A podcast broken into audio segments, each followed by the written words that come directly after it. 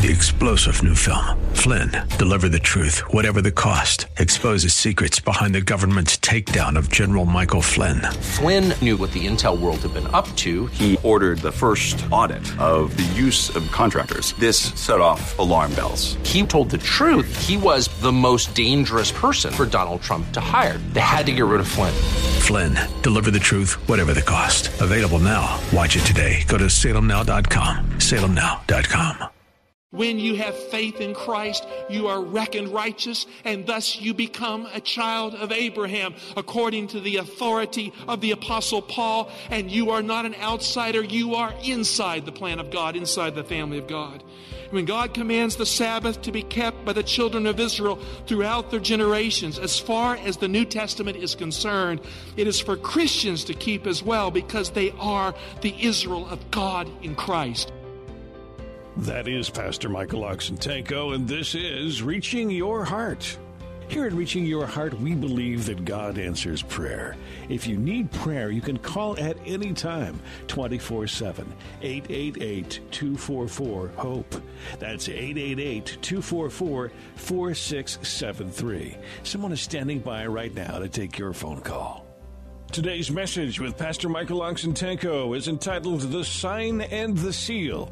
We'll bring this to you in two parts. Again, The Sign and the Seal. And don't forget, you can find it online at reachingyourheart.com. Here's Pastor Mike. Dear Father God, we would be bereft without the cross of Christ, but we are rich because of it. And Father, we've gone a little longer today, and I need the patience of the saints here a little bit. We're going to have a Bible study on what it means to have the seal of the living God. And so help us in our opening of the Word of God, Lord, to live what we learn. In Jesus' name, amen.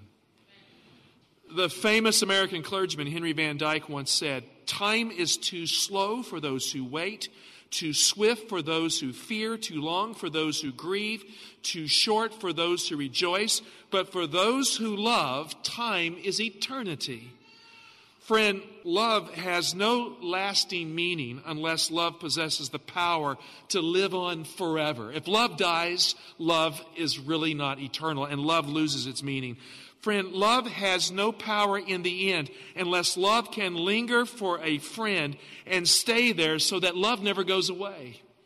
Love has no future unless love is the future that opens the door to a never ending tomorrow. For love to win in the end, friend, love must dig in. Love must be there. Love must be in your todays and in your tomorrows. The Bible says God is love.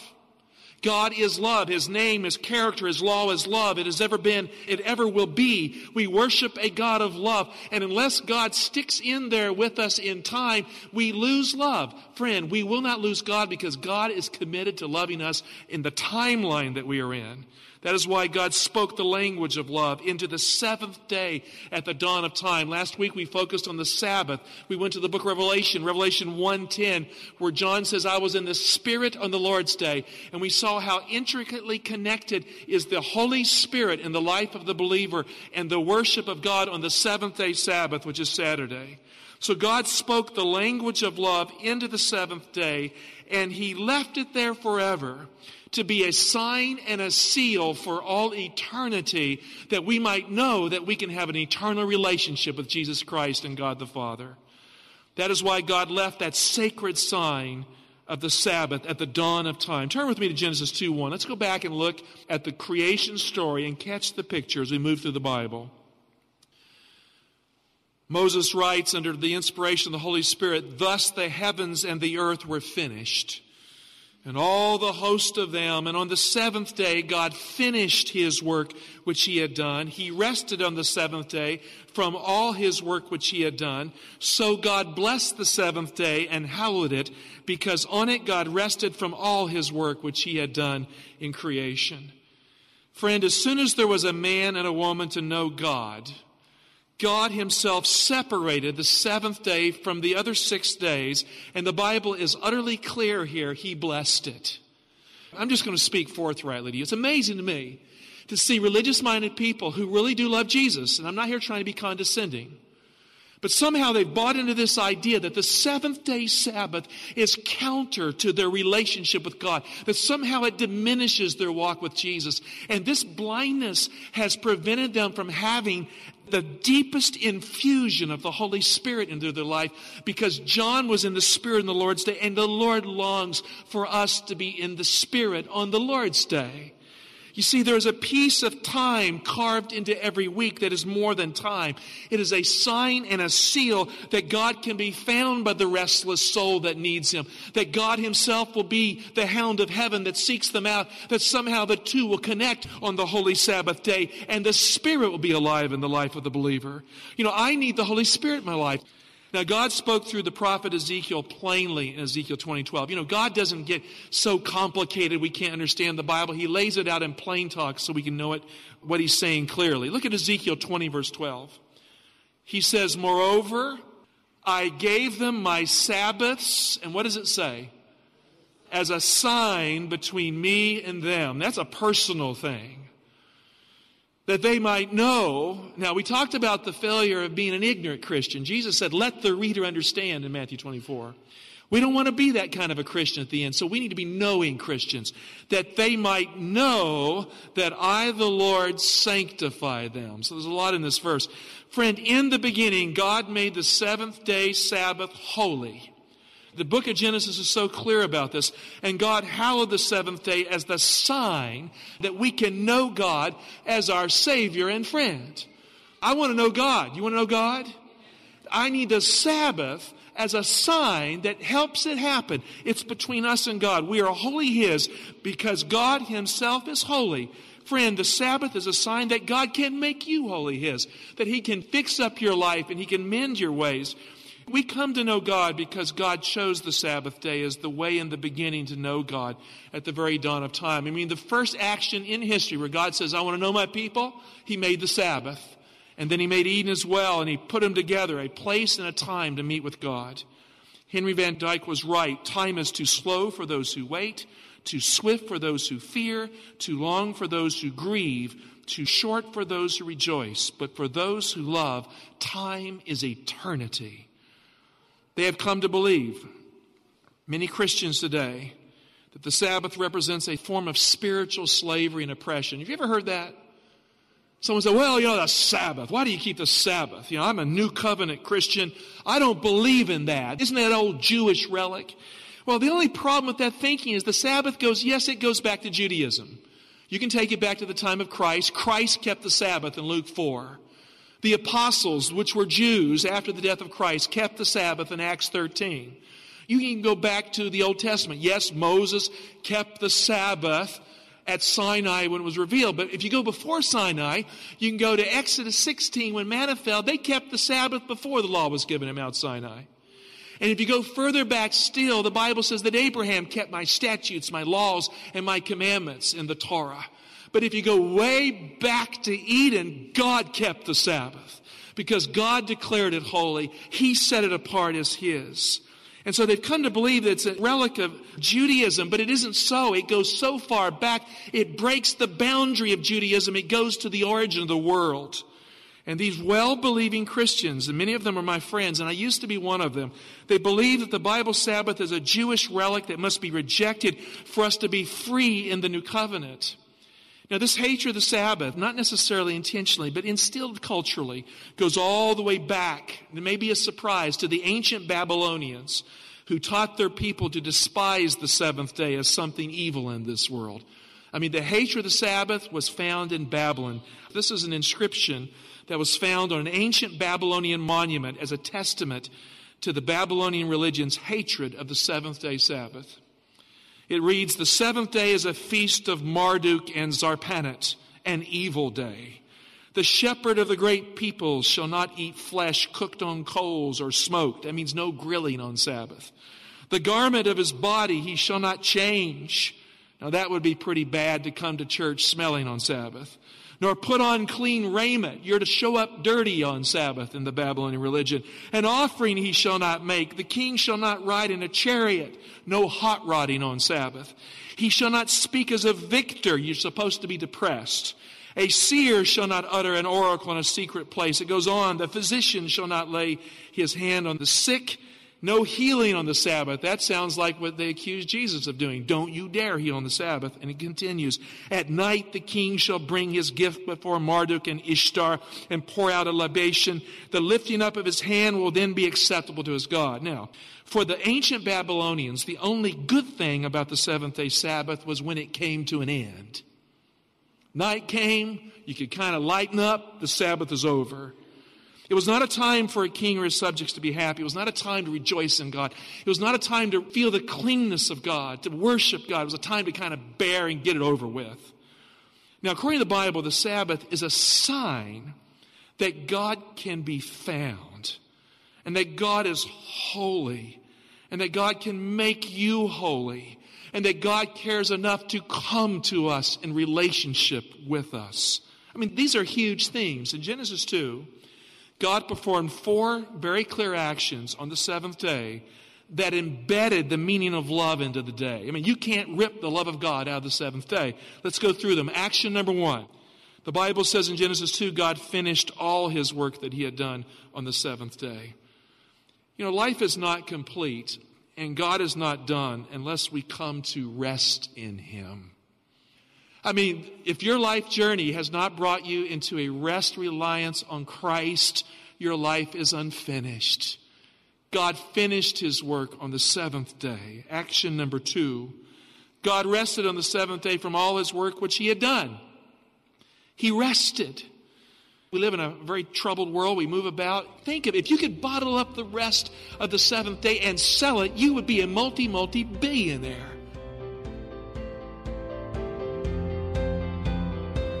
You are listening to Reaching Your Heart. More with Pastor Michael Oxentenko in just a moment. A reminder we are a listener funded ministry. We do appreciate your support. If you can help us out with a financial contribution, here's the phone number 888 244 HOPE. That's 888 244 4673. You can also find us on the web at reachingyourheart.com. Here he is, Pastor Mike, once again. Think of. If you could bottle up the rest of the seventh day and sell it, you would be a multi, multi billionaire. And yet God offers it free, and men and women pull back from that which is free and wonderful. Life on the sixth day is unfinished existence. That's the day Adam and Eve were mated. Finished existence is the seventh day, completeness in Him. Action number three. The Bible says God sanctified the seventh day. Now, the Hebrew word for sanctify is kodesh, and it means to set apart, to make it holy. God made the seventh day for a different purpose. He set it apart different than the six days of the week. Action number four God blessed the seventh day. Does anybody here know what the word blessing means? What does it mean to bless someone? Now, I don't mean bless them out, bless them. Yeah, you do something which instills happiness. You're wishing goodwill on someone, right? So if God blessed the seventh day, you know he did? He said, let me pour joy and happiness into a day. I will bless the day. And if you enter into the rest of that day, you'll have my happiness. I want to be happy every day. Do you want to be happy every day? I need to boot up on the seventh day to enjoy the rest and happiness of God throughout the entire week. The Bible is clear that there's life in the Sabbath because God's love lives in the day. It's a living day because God is in it. When God created the world in the beginning, He spoke seven times. God said, Let there be light. And God said seven times, seven days. Many people don't realize when God called Moses to build the sanctuary in the desert, he did exactly the same thing. Seven times God spoke, and you can read it in the Hebrew text. Exodus 25, 1, Exodus 30, verse 1, Exodus 30, 17, Exodus 30, 22, Exodus 30, 34, Exodus 31, 1, and the seventh time, Exodus 31, 12. When the sanctuary is being built, when Moses is being instructed to build it, how to build it, God speaks seven times like he did at the creation of the world. And in Exodus 25, 8, he says, Let them make me a sanctuary that I may dwell in their midst. So the seventh time, just like at creation, when he's building the sanctuary, what does God say? Take your Bibles and turn with me to Exodus 31. Look at verse 12. I mean, it matches creation. It shows that the sanctuary itself was to match the seven days and the entire created order. It was a model of creation. And the Lord said to Moses, verse 12, Exodus 31 12, that is the seventh statement of God in the construction of the sanctuary, just like creation, the seventh day. And the Lord said to Moses, Say to the people of Israel, You shall keep my Sabbaths, for this is a sign between me and you throughout your generations, that you may know that I, the Lord, sanctify you. You see, he took the time to say what I did at the beginning of time, what I did at the dawn of time, when I made a temple in time, when I carved out the fabric of space time, as Einstein says. I set aside the Sabbath day as a sign that you might know me, the Lord, that you might have a relationship with me, and that you might know that I sanctify you. I set you apart because I set the day apart, and my blessing is for you. Verse 14. You shall keep the Sabbath because it is holy for you.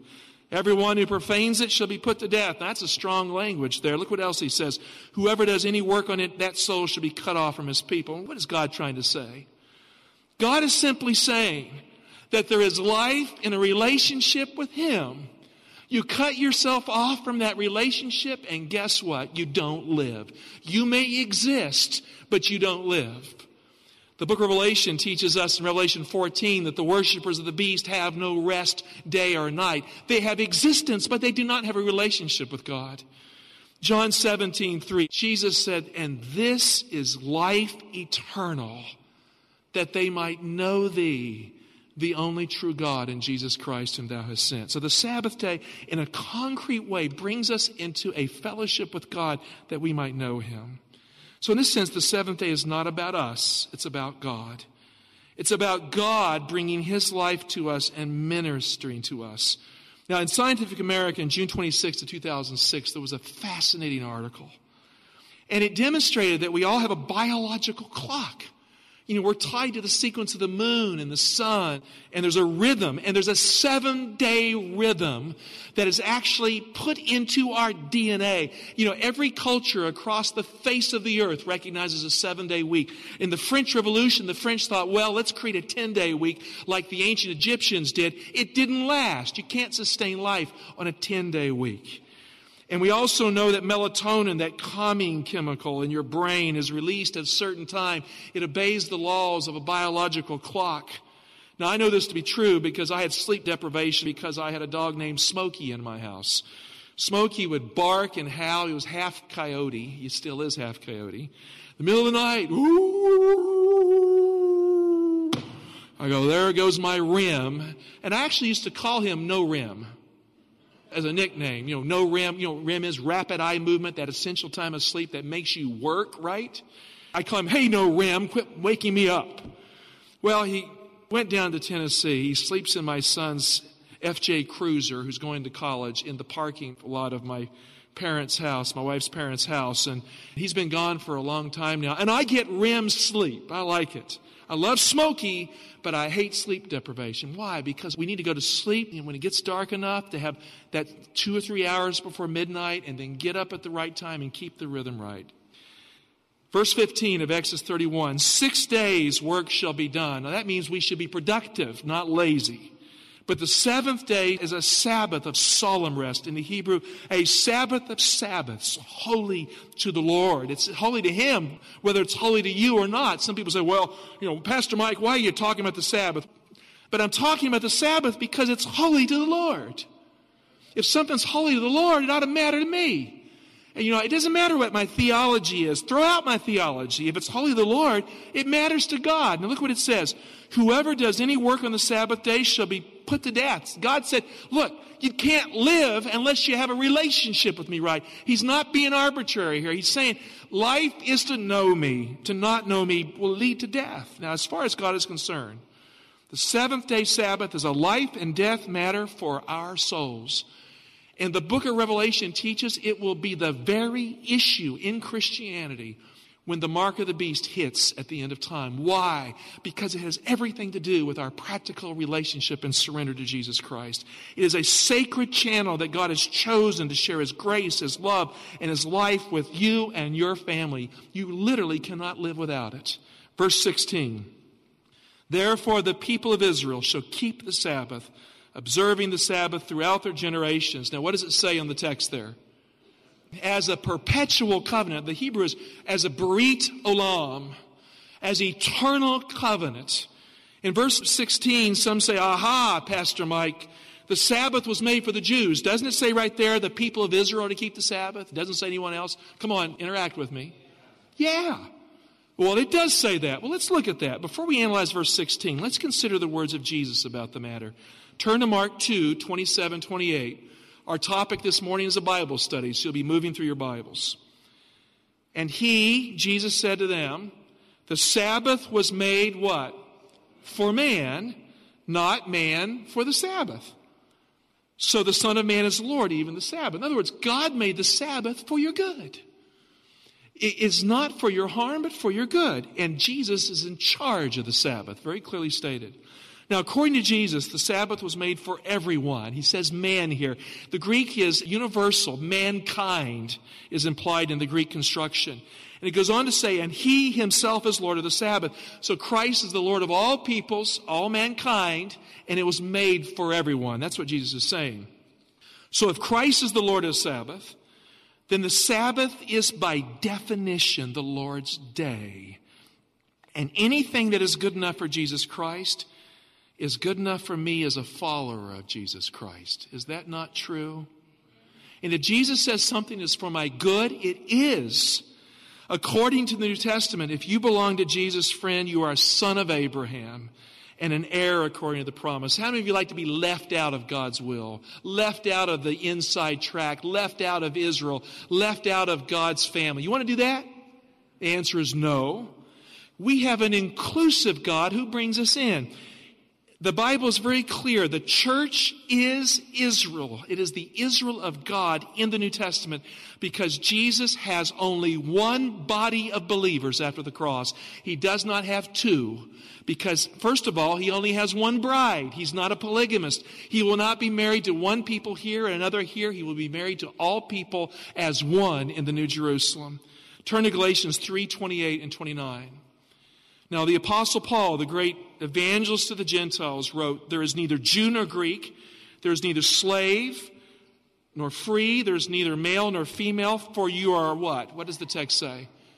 You are all one. How? In Christ. I mean, in Christ, we are not to think of how different we are. We to think that we belong to Him as one people. This is why a multi ethnic church bears witness to the truth of the gospel. Verse 29. And if you are Christ's, then you're Abraham's seed or offspring, heirs according to the promise. You know, the great promises made to Abraham belong to us as Christians because we belong to Christ. The gospel proclaims that God is not a racist here, that God is inclusive. According to Galatians 3 16 and 17, the promises of God were given to Abraham and to his seed. And you'll notice in your translation it's singular, and it means Jesus Christ. God promised Jesus the promises that we realize in the gospel. So if you belong to Christ according to Paul, you share in the blessings of Abraham. You are a spiritual Israelite. You are inside the inside track and you have all that God has blessed you with in Christ and the promises are realized. Look at Galatians 6:14. Paul writes, "But far be it from me to glory except in the cross of our Lord Jesus Christ." by which the world has been crucified to me and I to the world. For neither circumcision counts for anything nor uncircumcision, but a new creation. And then he makes this amazing statement Peace and mercy be upon all who walk by this rule, upon the Israel of God. He's talking to the church. God's church has become the Israel of God. So if you belong to Jesus Christ, you belong to Israel, and you are a new creation. I mean, pinch yourself. You know, come on, take your hand out. Pinch yourself. It's true, it's real. You are a new creation, part of the Israel of God, if you belong to Christ. Romans 9 6. But it is not as though the word of God had failed. For not all who are descended from Israel belong to Israel. Verse 7. And not all are children of Abraham because they are his descendants, but through Isaac shall your descendants be named. Now it gets radical in verse 8. This means that it is not the children of the flesh who are the children of God, but the children of the promise are reckoned as descendants. When you have faith in Christ, you are reckoned righteous, and thus you become a child of Abraham, according to the authority of the Apostle Paul, and you are not an outsider, you are inside the plan of God, inside the family of God. When God commands the Sabbath to be kept by the children of Israel throughout their generations, as far as the New Testament is concerned, it is for Christians to keep as well because they are the Israel of God in Christ. And so it's a false argument that people put forward. The children of Israel, we are the children of Israel because we are in the holy line that brought us to Christ, who is the sacred seed of God. There's no such thing as two peoples of God in the Bible. We have the modern dispensationalist theology, which is utterly undefensible from Scripture. You can't defend it because it denies some of the most core and key truths of the Bible that God has one people in the mystery of the gospel. Make sure you join us again tomorrow when we conclude this broadcast. Thanks for listening today to Reaching Your Heart with Pastor Michael Oxentenko. We are a listener supported ministry and would love for you to partner with us as we continue to present Christ centered biblical truths of Scripture in practical and relevant ways. Call us right now at 888 244 HOPE. That's 888 244 4673. Visit the website reachingyourheart.com to find out more about this ministry ministry, Reaching Your Heart, and Pastor Michael Oxentenko. That's reachingyourheart.com. 888-244-HOPE. That's 888-244-4673. You can donate right there on the website, reachingyourheart.com. 888-244 Hope. Thanks for listening. And as always, we do pray that God is reaching your heart. Three star general Michael J. Flynn, head of the Pentagon Intelligence Agency, knew all the government's dirty secrets. He was one of the most respected generals in the military. Flynn knew what the intel world had been up to, he understood its funding. He ordered the first audit of the use of contractors. This set off alarm bells. The explosive new documentary, Flynn, Deliver the Truth, Whatever the Cost, and covers the facts behind this scandal. Flynn told the truth. He was the most dangerous person for Donald Trump to hire. I find out the worst enemy that I'm going to face in my life is right here in America. They took my assessment and they wanted me to change it. And I was like, I'm not changing it. They had to get rid of Flynn with in depth interviews, archival footage, and never before seen personal records of the man behind the headlines. I just felt like I was drowning. Flynn, deliver the truth, whatever the cost. Available now. Watch it today. Go to salemnow.com. Salemnow.com.